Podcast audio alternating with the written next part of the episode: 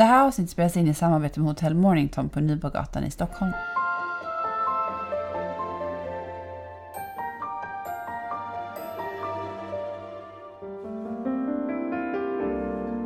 Hej och välkommen till ett helt nytt avsnitt av Föräldrakollen. Det är här du får höra mer om graviditet, barn och föräldraskap. Varje vecka bjuder vi in en ny expert och idag är ämnet eh, separation och vårdnad. Yes. Och det får ju en helt ny, alltså att separera, det är dels kanske det är så här att det är ingenting man tror när man står där och man är kär och lycklig och allting. Men det kan ju faktiskt ske. Och det kan ske alla fall. Liksom. Mm. Och jag tycker att det är ganska bra att man tänker igenom den situationen. Och speciellt kanske när man har barn. Hur ska man göra det? Men jag vet inte, men jag tänker så här, innan så är det en skitstor grej för man bara gud, vem ska få soffan? Mm. Men sen när det är barn i bilden så blir det en helt annan grej. Det blir en helt annan grej. Eh, och jag vet inte, jag fick rådet när jag skulle gifta mig, var det någon som sa att den man gifter sig med, se till att det är någon som är bra att skilja sig ifrån också. Mm. Sen vet man ju inte det. Men, eh, Finns, men har, kan- har du några tips där på det också? Hur vet man om, om personen i fråga är bra att skilja sig ifrån? Nej, det har jag ingen tips. Men jag hoppas på att lite grann så här att man tänker på barnens bästa. Ja, precis, jag tror att man, eh, man får skita i sitt eget Ja. ego så långt det bara går. Och det fattar man ju själv att det måste ju vara hur svårt som helst. Men det är jättesvårt tror jag. har man barnen i fokus, båda parterna, så borde det bli så bra som det bara kan bli i situationen. Ja. Och jag menar alla gånger bättre kanske att skilja sig än att ha föräldrar som bråkar, bråkar, bråkar. Liksom, alla kommer förhoppningsvis landa i situationen förr eller senare. Mm. Men det finns ju jättemycket hjälp att få. Och i det här avsnittet har vi bjudit in advokat Caroline Brännström från advokatbyrån Elisabeth Fritz här i Stockholm. Yes. Hon Så- är vår rättsexpert idag och ska eh, vägleda oss igenom alla frågor som dyker upp när det här ämnet kommer in på tal. Och vi ska också tipsa faktiskt om att eh, mm, den här advokatbyrån har en superbra Instagram. Man kan gå in på advokatmassifritz på Instagram. Där får man massor av eh, tips och eh, juridiska frågor, brott och straff. Eh, det kommer klipp från tv och media som kan vara nyttiga att kolla på. Och på Facebook så finns de på advokatbyrån Elisabeth Fritz. Sök på det namnet. Och en Eh. ännu bättre, alltså det, det är grymt, men man ska absolut följa de här två. Ja. Men det är ju faktiskt att man kan få kostnadsfri rådgivning på Ja, det, telefon. är- det är så bra. Mm. Så då ringer man in till advokatbyrån Elisabeth Fritz Eh, och då har vi ett telefonnummer som är 08-211 560 och där kan man alltså få 15 minuters eh, kostnadsfri rådgivning och det är superbra. Det finns dessutom en jourtelefon som utsatta brottsoffer kan ringa utanför kontorstid och då är det nummer 0708 670 724 som gäller. Men nu ska vi börja med att ställa alla våra frågor som vi har till Caroline Brännström. Nu kör vi! Hej Caroline och välkommen till oss. Du ska ju prata lite grann om separation och vårdnad. Välkommen hit! Tack, tack så jättemycket. Vi kommer köra igång här nu och prata. Vad innebär egentligen ensam respektive gemensam vårdnad? Ja, alltså just vårdnadsfrågan. ehm, om man tittar bara på den, då måste man också titta på vad innebär egentligen begreppet vårdnad om barn. eh, för att kunna veta vad som är skillnaden egentligen. Eh, och tittar man på just begreppet vårdnad om barn så handlar det om dels det här juridiska ansvaret för barnet eh, som man kan ha som förälder. Men sen också att man har ansvar för barnets personliga förhållanden. Och eh, det handlar ju om att man ska se till, eh, man har både rätt att bestämma i vissa frågor men man har också en skyldighet att bestämma i vissa frågor.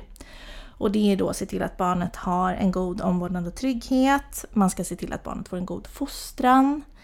Eh, man ska se till att barnet får den tillsyn som behövs och också få tillfredsställande utbildning och försörjning. Det är så som det står i föräldrabalken. Eh, och sen innebär det också då eh, att man till exempel fattar beslut om rent praktiskt folkbokföring, om var barnet ska bo.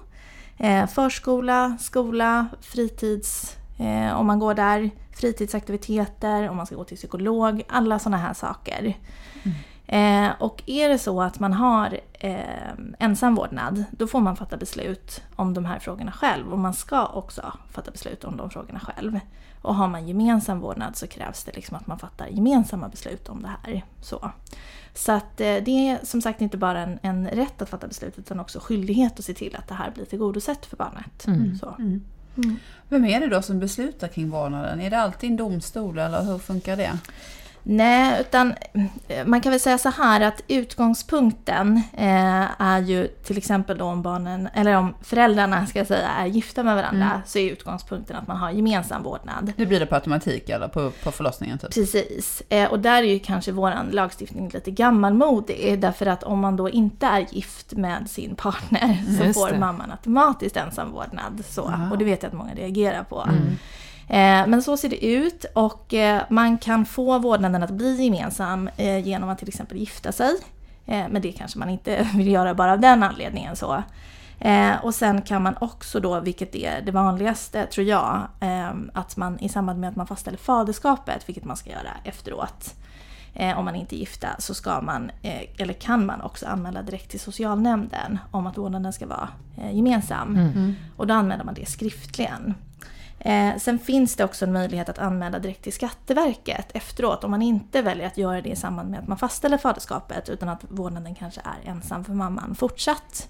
Eh, så kan man skriftligen anmäla det till Skatteverket efteråt och då måste man också göra det tillsammans genom att ja, skriva dit. Bådas underskrifter liksom. Precis, och då är man ju också överens om det. Men då krävs det också att man inte tidigare har fått något beslut kring just vårdnadsfrågan för att Skatteverket ska kunna ändra på det. Just det. Eh, och sen kan man också, eh, om man till exempel har eh, separerat och vill reglera det här när det gäller vårdnad, boende och kanske också umgänge. Då kan man vända sig till familjerätten i sin kommun och skriva ett avtal om det här. Och få hjälp med det av dem. Eh, och sen så ska det avtalet godkännas av socialnämnden. Eh, för de ska titta att det här avtalet är förenligt med barnets bästa. Eh, så. Mm. Eh, och när det sen är godkänt då är det precis lika gällande som om man hade gått till domstolen och fått en dom på det. Så att det är verkställbart så som vi säger. Eh, men det kräver också att man är överens därför att familjerätten kan inte bestämma någonting över huvudet på föräldrarna. Jag skulle precis nämna det. Så man kan inte komma dit och få någon medling liksom, utan där gäller att man från början är sams och Ja, alltså man, överens. man kan väl säga så här att det är klart att de hjälper till. Men de kan ha, man kan ju vända sig dit få samarbetssamtal till exempel. Mm. Där man kan sätta sig ner och prata om de här frågorna. Men de kan inte över huvudet bestämma på någon av föräldrarna hur det ska bli. Utan där krävs det att man är ense om de här frågorna. Mm. Och sen hjälper de till att utforma det här avtalet. Så det är klart att man kan vända sig dit om man inte är kanske helt och hållet överens och så kan man få hjälp med det. Men de kan inte så att säga eh, bestämma något som man inte går med på. Nej. Ehm, Och, i, och om det nu händer sig som så att man inte alls är överens och Mm. behöver gå vidare, hur, hur fungerar det eh, med vårdnadsfrågor och hur de döms? Eh, om man inte är överens, då får man som sagt vända sig till en domstol. Eh, för det är de som har möjlighet att bestämma om just de här frågorna. Vårdnad, boende och umgänge är ju det huvudregel som domstolen prövar. Ehm, och då tycker jag också att det är viktigt att veta att när det gäller den här typen av mål som eh, vårdnadsmål är, så är det något som kallas för indispositiva tvistemål. Eh, Så det är fortfarande tvistmål, vilket betyder att det är två stycken parter, Mm. eh, vilket då är föräldrarna, som tvistar om vissa frågor. Eh, Men i indispositiva tvistemål som det här är, så har också staten ett intresse i själva sakfrågan. Och det handlar ju om hur det ska bli för det här barnet eller de här barnen. Och det handlar om att domstolarna har viss utredningsskyldighet kring förhållandena kring barnen. De ska se till att de har ett bra beslutsunderlag. Ehm, Hur funkar det då? ja, alltså Kommer det... de hem och kollar hur frukosten går till där? Nej, inte riktigt. Nej. Men eh, man kanske skulle önska det ibland, Ja. att det funkade så. Nej, men de har vissa möjligheter att inhämta eh, underlag från då familjerätten. Eh, som till exempel då kan eh, skicka in något som vi kallar för snabbupplysning. Mm.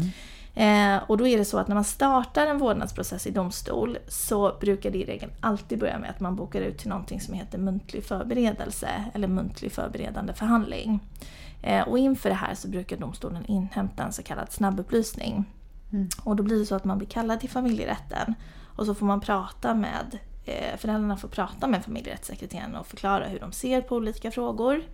Eh, och sen kan man också om man bedömer det lämpligt prata med barnet eller med barnen och höra vad de tycker. Vad är det för Eh, någon typ av frågor man får? Nej, De frågar hur man ställer sig i regel till eh, de frågorna som är aktuella i målet. Ja. Och då är det vårdnad, hur man ser på den, eh, varför man kanske vill ha ensam vårdnad och umgänge och boende.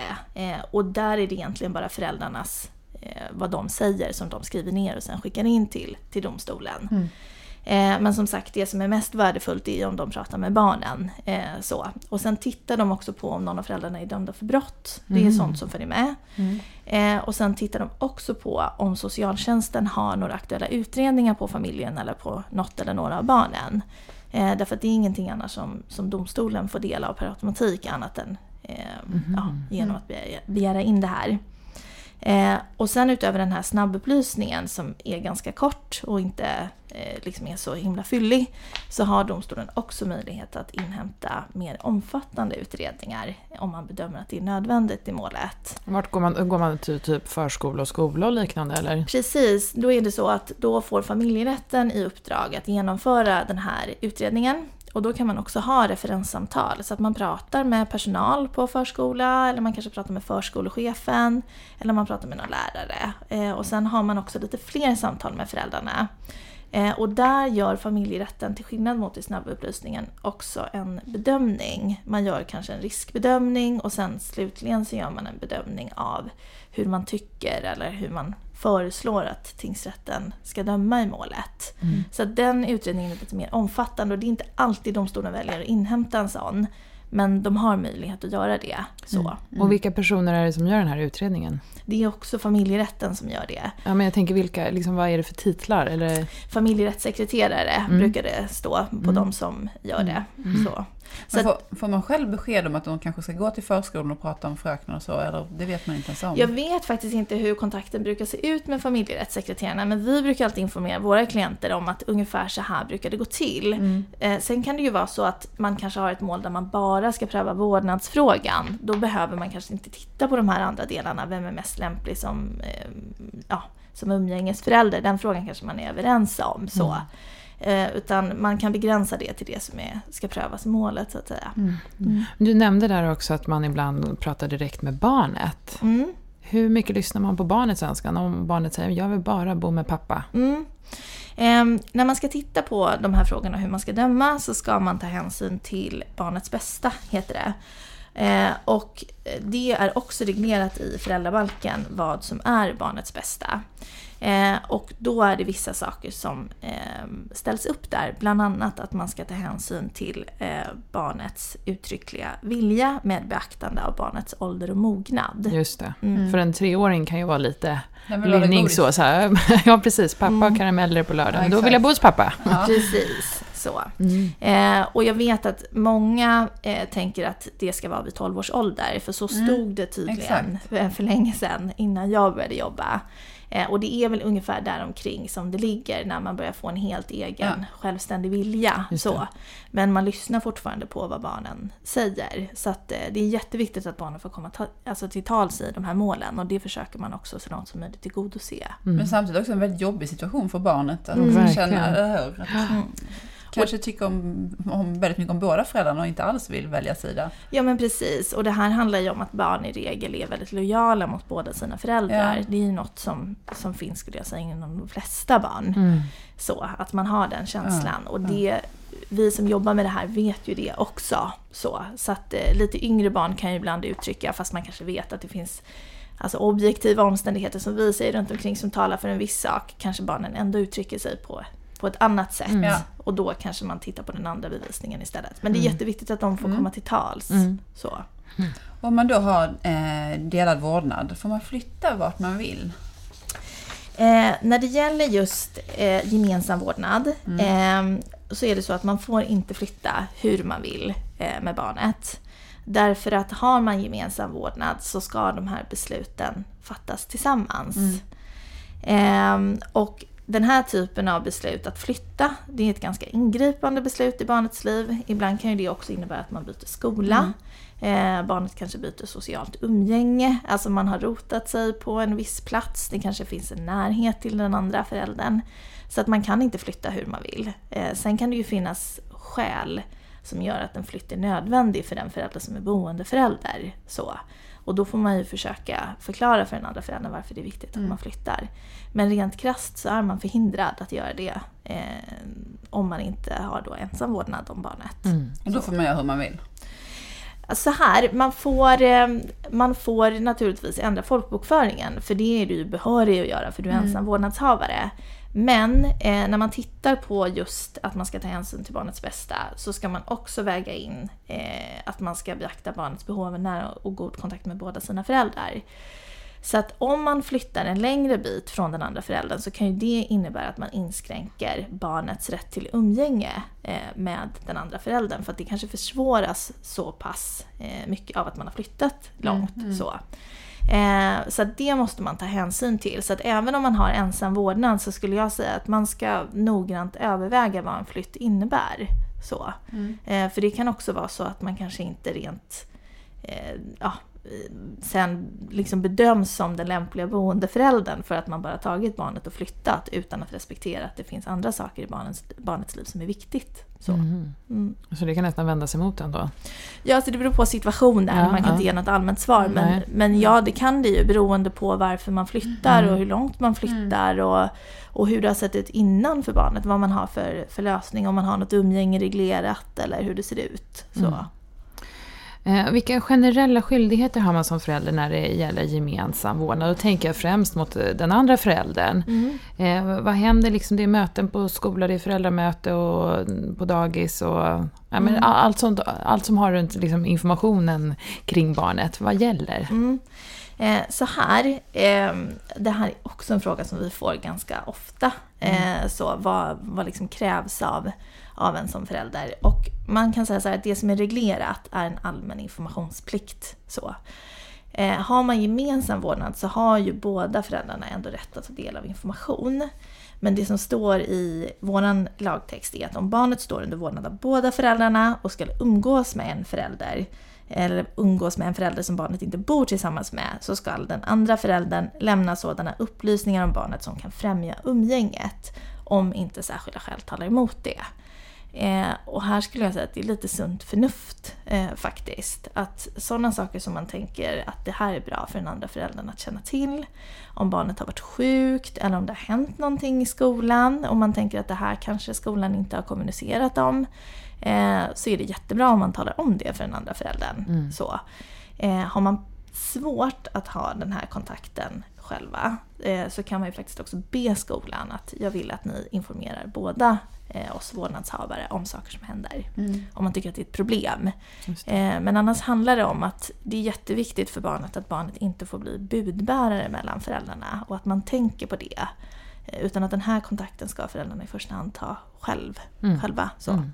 Så om föräldramötet ligger på den veckan när man inte har barnen så har man egentligen full rätt att gå på det mötet också? Och, Ja, ja. det skulle jag säga för du är vårdnadshavare. Och det är ingen som kan säga du får inte komma.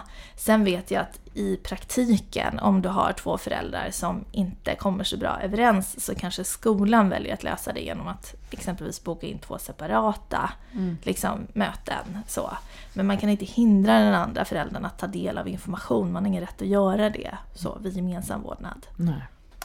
Om man då har gemensam vårdnad här nu igen, hur är det med semester? Får man åka vart man vill? Säg att Mm. man är väldigt äventyrlig av sig. Jag tänker åka helgskiing och det tyckte den ena parten inte alls var en så bra idé. Nej.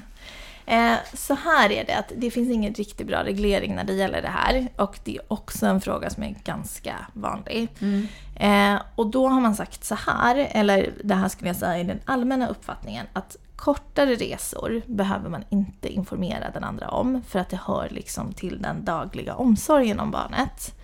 Eh, men då är ju nästa fråga, vad är skillnaden på en kort och en lång resa? Så. Och det finns det inget bra svar på. Utan det som man ska tänka på det är att ska man resa iväg så får man inte inskränka barnets rätt till kontakten med den andra föräldern. Så att om det finns till exempel ett förordnat umgänge så kan du inte bara åka iväg utan att tala om det och sen Nej. blir inte det där umgänget av. Eh, men är det en kortare resa så har man ingen absolut skyldighet att informera. Så. Eh, och jag skulle säga att känner man sig osäker där så är det ju bättre att lämna information än att inte lämna information. Mm. Så. Och hur hanterar man eventuella medicinska ingrepp på barnet? Det kan ju vara både akut och icke-akut. Barnet kanske behöver någon sär, särskild, särskilt stöd i förskolan eller skolan. Eller så kanske de ska opereras eller sådär. Får båda föräldrarna vara med? Eller hur, hur, hur hanterar man det? Mm. Eh, just när det gäller medicinska ingrepp eller beslut generellt när man har gemensam vårdnad så är utgångspunkten återigen alltid att man ska vara överens. Och det undantaget som finns är ju till exempel vid akutsjukvård när det är jättebrådskande. Då behöver man inte inhämta den andra förälderns samtycke.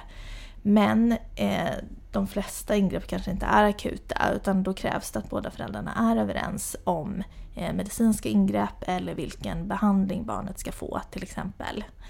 Eh, och är det så, för det kan ju vara eh, barn med särskilda behov, det kan vara barn med medicinska liksom, problem som är jättesvåra att hantera. Och där kan det absolut vara så att föräldrar har olika uppfattningar om hur man ska hantera det här. ADHD och medicinering är ju en typisk mm, grej som mm. vi stöter på ibland. Mm, så.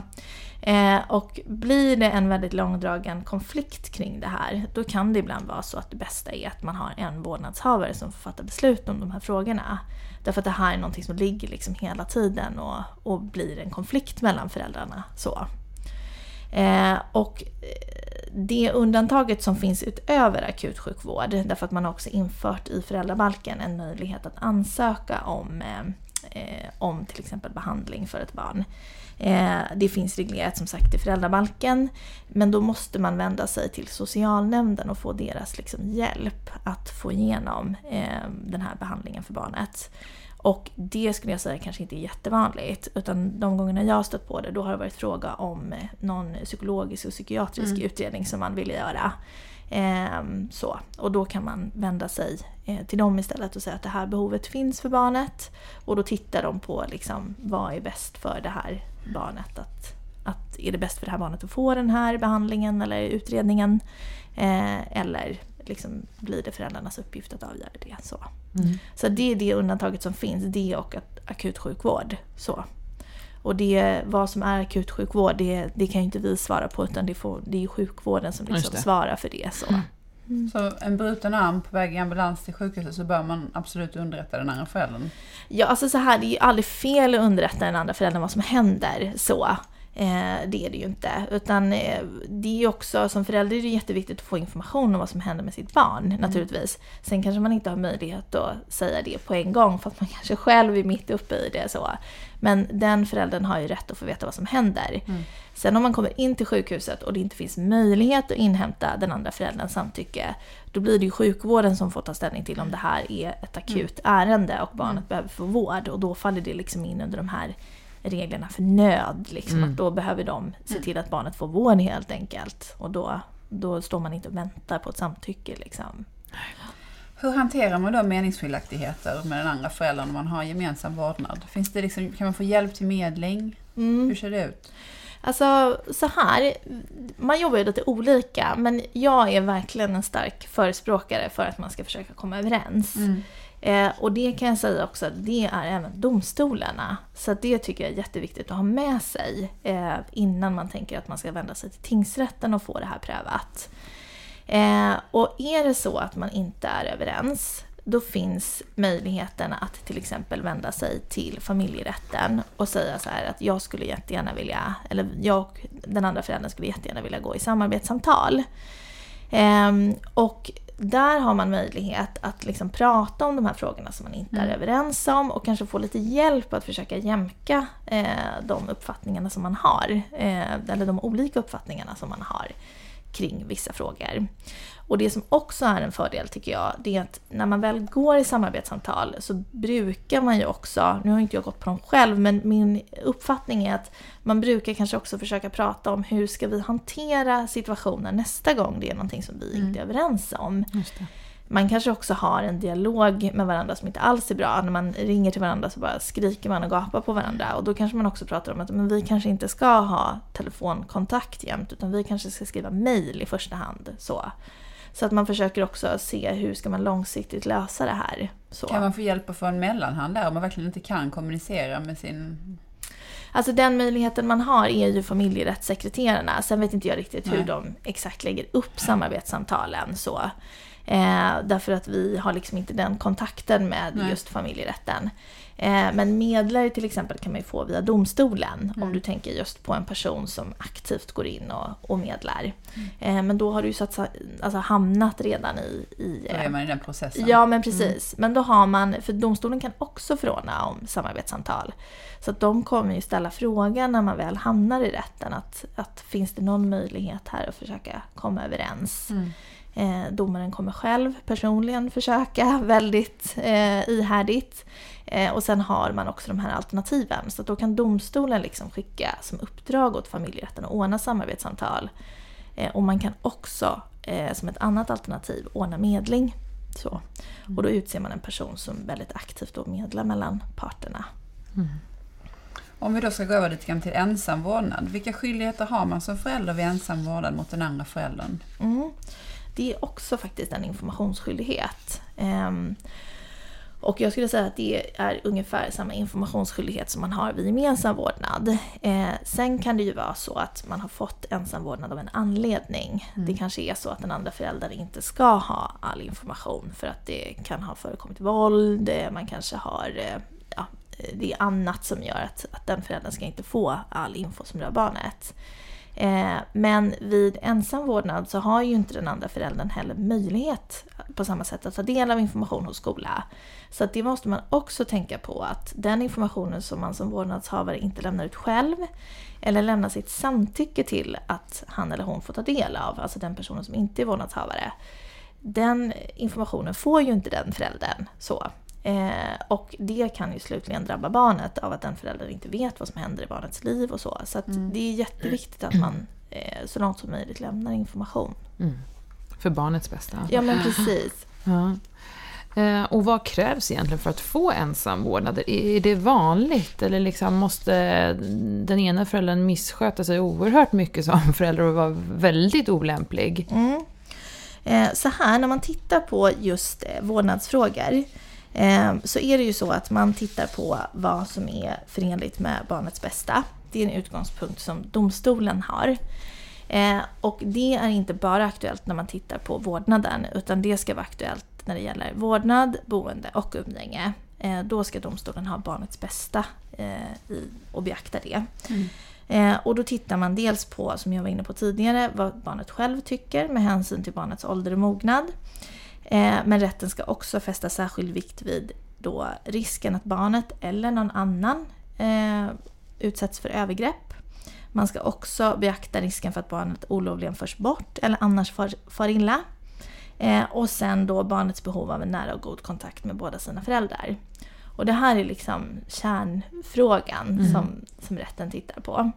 Sen om man går in och tittar på just specifikt eh, vårdnaden och vad som kan utgöra grunden för att man till exempel ska få ensam vårdnad om sina barn eller sitt barn.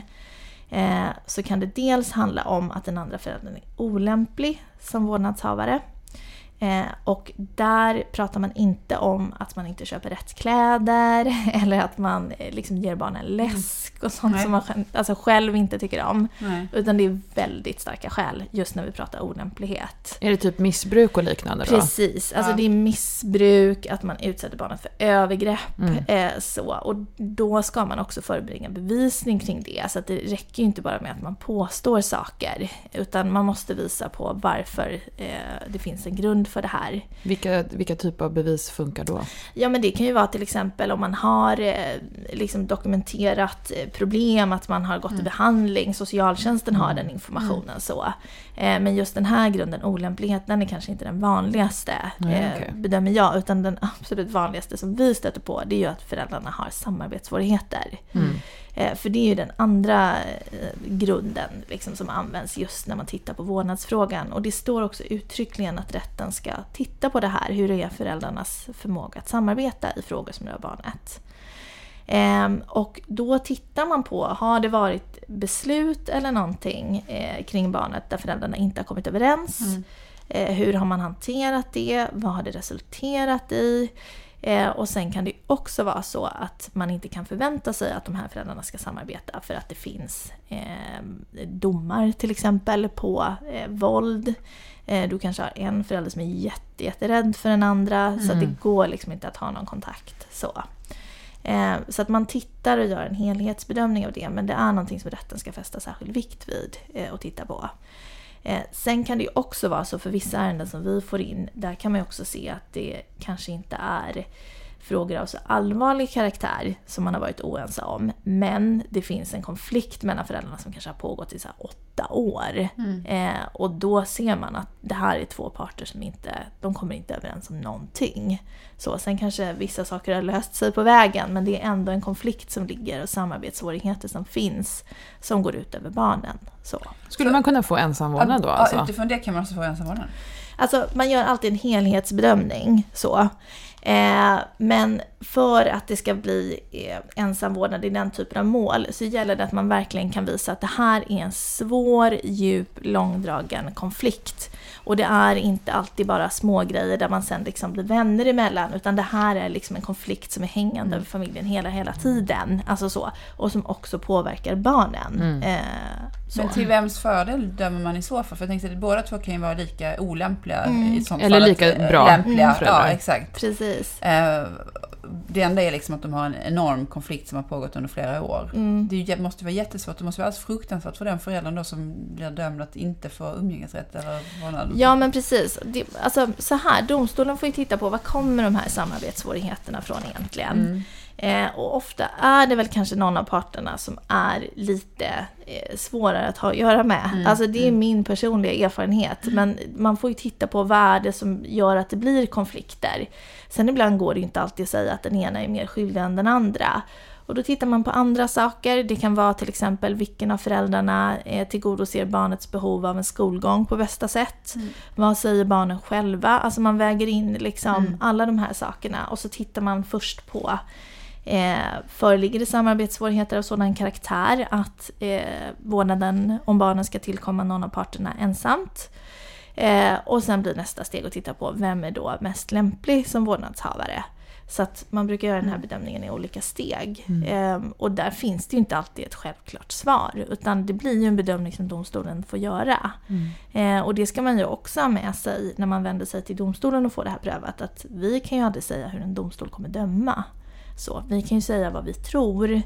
Eh, och liksom vilka möjligheter man har och hur man rättsligt ser på vissa saker. Men vi kan aldrig liksom lova något utfall. Eh, och det är naturligtvis en jättepåfrestning också för de som sitter i den här typen mm. av tvister. Att när det väl ställs på sin spets så blir man väldigt, väldigt stressad av den här typen av, av mål som hänger över en det är ett incitament bättre än något annat ju att man liksom, ja, att man försöker komma överens, att man gör sitt absolut yttersta för att man riskerar ju annars då att förlora vårdnaden helt, ja. helt enkelt. Ja, och sen är det ju också så att eh, när man väl sitter på en huvudförhandling så brukar domaren alltid, alltid inleda det första han eller hon gör, att fråga så här, finns det någon möjlighet ja. nu, alltså mm. sista dagen, att försöka komma ja. överens. Så. Mm. Sen är det också så när det gäller just vårdnadsfrågan, vilket jag också tycker är viktigt att säga, är att enda gången som domstolen behöver välja om någon av parterna ska få ensamvårdnad, det är om varsin, alltså båda parterna bara har ett sånt yrkande. Så att mm. mamma har bara ett yrkande om ensamvårdnad och pappa har bara ett yrkande okay. om ensamvårdnad. Har någon av parterna ett andrahandsyrkande som vi säger, att så här, om inte jag får ensamvårdnad så vill jag ha boendet, då kan eh, domstolen döma ut gemensam vårdnad även om den ena parten bara vill ha liksom, mm. eh, vårdnadsfrågan. Så. Och när man väl har fått en dom då, Liksom, gäller det beslutet eh, under hela uppväxten eller hur funkar det? Ja, alltså det ska gälla fram tills man kommer överens om någonting annat i ett avtal. Eh, man kan ju vända sig och få, alltså skriva ett nytt avtal hos familjerätten till exempel om man kommer överens om någonting annat mm. eh, och få det godkänt av eh, socialnämnden och då är det det som gäller. Eh, eller så kan man ju få frågan prövad igen. Men annars gäller det eh, fram tills att barnet fyller 18. Så man skulle kunna, den, eh, förälder som inte fick vårdnaden skulle kunna överklaga varje år? Mer eller mindre? Ja, mm. absolut. Och det finns inte heller... Alltså så här, vi har ju mål som kommer tillbaka eh, ibland. Så att vi har ibland haft klienter tre, fyra gånger. så. Eh, och man kan inte hindra den andra att vända sig till domstolen och vilja få sin fråga prövad. Sen kommer ju till slut den som ska sitta och pröva målet undra, nu är det här tredje gången. Vad är det nu som är nytt som har hänt? För de tittar ju på hur ser det ut liksom sen den tidigare mm. domen. För de omständigheterna är ju redan prövade en gång. Mm. Så. Eh, men absolut har man den möjligheten och det förekommer också att man har föräldrar som vänder sig till tingsrätten för att det är kanske så infekterat eller ja, mm, man vill helt enkelt, man tyckte att det var fel förra gången och nu tycker man att det har hänt nya saker så man vill få en ny prövning. Mm. Så. Mm. Mm. Vad innebär umgängesrätt? Umgängesrätt handlar om att barnet, inte föräldern, har rätt till umgänge eh, med den förälder som man inte bor hos. Eh, och det är därför också yrkandena ser ut som att det är barnets rätt till umgänge som domstolen beslutar om. Eh, och det handlar om att man ska få eh, en god kontakt med den föräldern som man som sagt inte dagligen eh, vistas hos och har sitt boende hos. Eh, och umgänge kan ju vara allt från ett telefonumgänge om det bedöms vara det mest lämpliga eh, för det här barnet, upp till nästan då ett växelvist boende. Så. Eh, och det handlar om att man tittar på vad eh, är ett bra umgänge för det här, det här barnet. Och det mm. kan också se olika ut för olika barn i en och samma familj. Så mm. beroende på barnets ålder, Eh, ibland kan det skilja väldigt mycket i ålder på barnen så att det kanske är ett barn som är sex år gammalt där man inte lyssnar så mycket på vad han eller hon vill. Och sen finns det ett annat barn som är 15 som får bestämma i princip själv hur man vill ha sitt umgänge. Så. Mm. Men, men, kan en förälder som har ensam vårdnad neka den andra föräldern umgängesrätt? Det kan man ju då inte eftersom det är barnets rättighet. Ja men precis, så här att eh, som vårdnadshavare så har du en du har rättigheter men du har också skyldigheter att skydda dina barn om du bedömer att det kanske händer någonting med barnen eh, när barnen är hos den andra föräldern. Eh, och det här är en jätte, jättevanlig fråga som vi får eh, när föräldrar är oroliga för att det händer någonting och så frågar de har jag möjlighet att avbryta umgänget eller säga att barnet inte ska dit. Eh, och där kan ju aldrig vi säga någonting om det. Eh, vi kan aldrig säga ja eller nej. Vi kan bara säga att Eh, som förälder så har man en skyldighet att se till, sina barn, till sitt barns bästa. Mm. Men i det här ligger ju också att man har en skyldighet att se till att barnet får sitt umgänge. Mm. Så att det här är ju två, två motsättningar ibland som man behöver ta ställning till som förälder. Eh, och där handlar det också om att slutligen kan det bli så att en domstol får pröva om man har gjort rätt eller fel. Eh, det kanske är så att om man avbryter ett umgänge så kanske den andra föräldern tycker att man saboterar barnets umgänge med eh, mamma eller pappa, eh, som det kanske handlar om. Eh, och vänder sig till domstolen och säger att den andra föräldern tillgodoser inte barnets behov av en nära och god kontakt med båda sina föräldrar. Eh, och därför eh, så ser inte den föräldern till barnets bästa. Mm. Och det är bättre att barnet bor hos mig. Så, mm. så att rent eh, krasst kan det gå så långt. Eh, men det är ju också så att man har som sagt en skyldighet att se till att barnet inte far illa till exempel. Så att jättesvåra frågor och väldigt, väldigt vanligt att man mm. eh, kanske går i de här tankarna. Så. Eh, och man kan inte lämna något, något ja eller nej, eh, nej, svar på det utan det blir liksom en bedömning. Så. Men, men jag som vårdnadshavare skulle ju då kunna testa och säga så här, nej, det här telefonumgänget som var planerat på söndag, det blir inte av. För att, av, den, av massa olika anledningar då. Mm. Det, det, kan man ju göra då om man anser att det inte är bra för barnet. Precis, du kan ju göra det och sen så kanske du får förklara varför det blev så i en domstolssal så småningom. Om den andra eh, ja, väljer att dra det vidare ja. ja. Mm. Och sen handlar det också om att man ska respektera barnets umgänge. Så att ska man avbryta ett umgänge som barnet har rätt till, då ska det finnas skäl till det. För det har ju barnet rätt. Det är liksom ingen rätt som den andra föräldern har till kontakt. Utan det är barnets rätt till mm. kontakt med den Men om barnet inte vill då? Ja, alltså återigen, det handlar om att titta på hur gammal är det här barnet. Eh, så. Och där har man också en ganska stor skyldighet som boendeförälder att medverka till det här umgänget. Mm. Eh, och har man ett barn som inte vill till den andra föräldern då kanske man till och med har en skyldighet att ta barnet under armen och gå dit. Alltså så. Mm. Eh, för att barn kan ju ibland uttrycka att de inte vill eh, så till den andra föräldern. Och det kan finnas jättegoda skäl för det och sen kanske det kan finnas mindre goda skäl till det. Eh, men man måste alltid titta på vad är liksom skälet till att man ställer in. Så. Mm. Eh, sen är det ju självklart att man ska respektera vad barn vill, naturligtvis. Så det måste man också titta på. Varför uttrycker det här barnet att han eller hon inte vill till mamma eller pappa? Så. Och så får man göra en bedömning av det. Men man har alltså en väldigt långtgående skyldighet att se till att det funkar. Eh, verkligen. Mm. Mm. Kan man få ensam respektive gemensam vårdnad för olika barn i en och samma familj? Mm. Det är en lite konstig fråga, men alltså kan man ha typ att man har en 14-åring som kanske inte alls vill vara hos den andra parten och då är det nej och sen så treåringen får fortfarande träffa samma pappa Mm. eller mamma? Absolut. Eh, och det har jag varit med om också. Ja, är det så? Så att det, det låter jättemärkligt. Ja. så. Men, eh, men eh, det förekommer absolut. Ja. Och det handlar ju om att man tittar på varje barn i familjen Mm. och ser eh, vad är bäst för det här barnet. Man ska göra en individuell bedömning.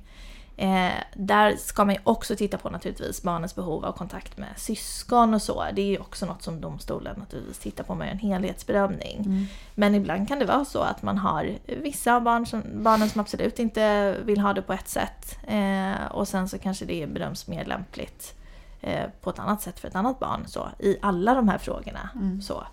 Så att jag har till och med haft faktiskt ett ärende där man bes, alltså, beslutade, eller kom överens om blev det till slut, men domstolen ansåg att det var förenligt med de här barnens bästa. Att två syskon då bodde hos varsin förälder. Eh, så att man delade upp dem, för att det var liksom den bästa lösningen för den familjen. Så, så att det går, absolut. Mm. Ja, vi har ju varit inne och testat på det här lite grann tidigare. Men vad händer om man har upprättat ett avtal eller till och med fått en dom om vårdnad eller boende eller umgänge och det här inte eh, följs av den ena föräldern? Vad tycker du att man ska göra då? Det som man ska göra då, det är att göra en bedömning av det avtalet som man har, eh, eller domen då som man har fått, om det här är någonting som fortfarande är aktuellt och som man tycker är förenligt med barnets eller barnens bästa. Vill man få en förändring av det så kanske man bör överväga om man ska starta ett nytt vårdnadsärende. Eh, men ibland kan det ju vara så att man bara tycker att det här avtalet som vi har eller den här domen som vi har fått, den är jättebra. Jag vill att den här ska fortsätta gälla. Det är bara det att den andra föräldern respekterar inte det. Och en vanlig eh, sak som kan hända är ju då att kanske en förälder väljer att inte lämna ut barnet för umgänge. Eh, för att han eller hon bedömer att men det här umgänget är inte bra längre. Eh, och då kan man starta något som heter verkställighetsärende vid domstolen. Mm. Eh, en viktig skillnad med verkställighetsärenden och vårdnadsmål som vi säger är att vårdnadsmål, då har du möjlighet att pröva alla de här frågorna igen. Och i verkställighetsmål så tittar domstolen bara på det som du ansöker om verkställighet om. Det vill säga, går det eller går det inte att verkställa det här umgänget? Och sen så pröv, alltså domstolen kan inte ändra ursprungsbeslutet. Man kan göra små justeringar och kanske göra någon form av upptrappning liksom på vägen men man kan inte göra några större förändringar. Så. Eh, och en annan jätteviktig skillnad är att i den typen av mål, om du förlorar, så får du betala dels dina egna rättegångskostnader men också motpartens. Så det är en lite större liksom, risk eh, i att stå som förlorare i den typen av eh, mål. Så. Men det finns den möjligheten också och det ska som sagt gå att göra även på de här godkända avtalen. Eh, och det är därför de är, som vi säger då, verkställbara. Så, men då ska de vara godkända av socialnämnden. Och slutligen då, vad gör man? Vad är första steget om man behöver hjälp med vårdnad när man väl har bestämt sig för att separera? Och Mm. hur, hur funkar det med kostnader? För det här kostar ju naturligtvis pengar. Var kommer de ifrån? Ja, alltså så här. Vi har ju eh, hos oss kostnadsfri rådgivning. Eh, så att vi har ju folk som ringer till oss. Eh, och då brukar vi gå igenom ganska kort, ungefär en kvart tar det, eh, lite förutsättningarna eh, som finns i ärendet. Eh, och då pratar man också lite kort om just finansieringen. Därför att rättegångskostnader finns det i indispositiva tvistemål. Men de rättegångskostnaderna är i regel dina egna eh, ombudskostnader och kanske kostnader för viss bevisning, eh, att vittnen har fått inställa sig och, och sådär. Ehm, och då är huvudregeln att vardera part i vårdnadsmål står sina egna rättegångskostnader, det vill säga att du får stå dina egna ombudskostnader. Eh, och då kan man få det här finansierat. Ehm, man kan antingen ansöka om något som heter rättsskydd, som man kan få via sin hemförsäkring.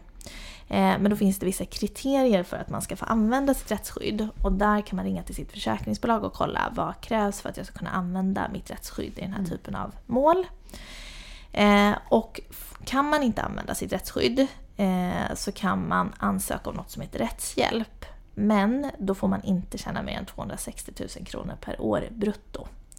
Eh, och det är något som då staten finansierar, eh, det här rättshjälp.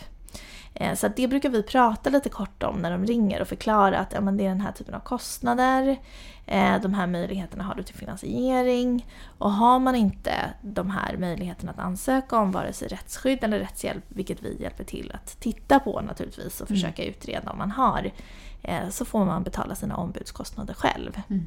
Sen ska jag säga att det finns ingenting som kräver att man har ett ombud i vårdnadsmål, men det är absolut att föredra. Mm. Eh, för det är ju ganska många frågor som blir aktuella liksom när man väl hamnar i en domstol. Så. Så om man inte har det, då pratar man för sig själv helt och hållet? Eller? Då pratar man för sig själv helt och hållet. Och det har ju också suttit i mål där vi har motparter som inte har några ombud. Mm. Och då går ju naturligtvis domstolen in och hjälper till och förklarar. Eh, Men det kan ju ändå vara att man missar vissa saker som part. Eh, Och det här är ju, jag brukar säga det, när folk kommer till oss med vårdnadstvister så tvistar de om det absolut käraste de har. Eh, Så att då vill man ju kanske gärna också veta att man har gjort det man kan helt enkelt. Så. Ehm, och som sagt, vid en första kontakt så går vi också igenom lite förutsättningarna. Eh, vad som verkar vara problemet, eh, om det kanske finns grund för det som man eh, tänker att man ska driva igenom. Och sen bokar man in ett möte. Och inför det går man noggrant igenom vad liksom ett möte kostar. Och sen under själva mötet så pratar man också jättenoga om det här med finansieringen. Och sen går man också igenom lite mer i detalj liksom kring ja, men vad som händer under en process, hur det går till, vad man tittar på rent juridiskt. Så. Eh, och också självklart vilken bevisning man har, det är också jätteviktigt i den här typen av mål. Mm. Så att, eh, och där ska jag säga att många är kanske lite rädda för att ta kontakt med en advokat för man tänker att det ska kosta pengar. Exakt. Ja, det känns ju skitläskigt. Mm, men eh, första kontakten är i alla fall inte hos oss. Nej. Eh, Den kostar ingenting. Och där kan vi ganska snabbt liksom reda ut, är det här någonting som vi kan hjälpa till med? Och kan vi hjälpa till, då bokar man in ett möte. Men då vet man precis vad som gäller. Mm. Då Så vet att man att det- det kommer att kosta sen. Liksom. Ja men precis. Och vad, liksom, Mm. vad vi kan göra och hur exakt vi liksom kan hjälpa till. så. Eh, Jag tycker det är en fantastisk möjlighet som ni erbjuder Ja. och vi nämnde det tidigare på men jag nämner det en gång till. Telefonnumret är i alla fall 08 211 560. Då kan man alltså få 15 minuters kostnadsfri rådgivning och det är ju fantastiskt. Tack så jättemycket advokat Caroline Brännström. för- Ja men tack för att du fick komma. Glöm inte att ni kan följa advokat Massi Fritz på Instagram och advokatbyrån Elisabeth Fritz på Facebook. Det är två konton som jag definitivt tycker ni ska lägga till på er lilla lista. Det tycker jag också. Och så vill vi ge ett stort tack till Caroline Brännström, advokaten som var vår rättsexpert i det här avsnittet. Vi hörs igen nästa tisdag. Ha det fint tills dess! Hej då!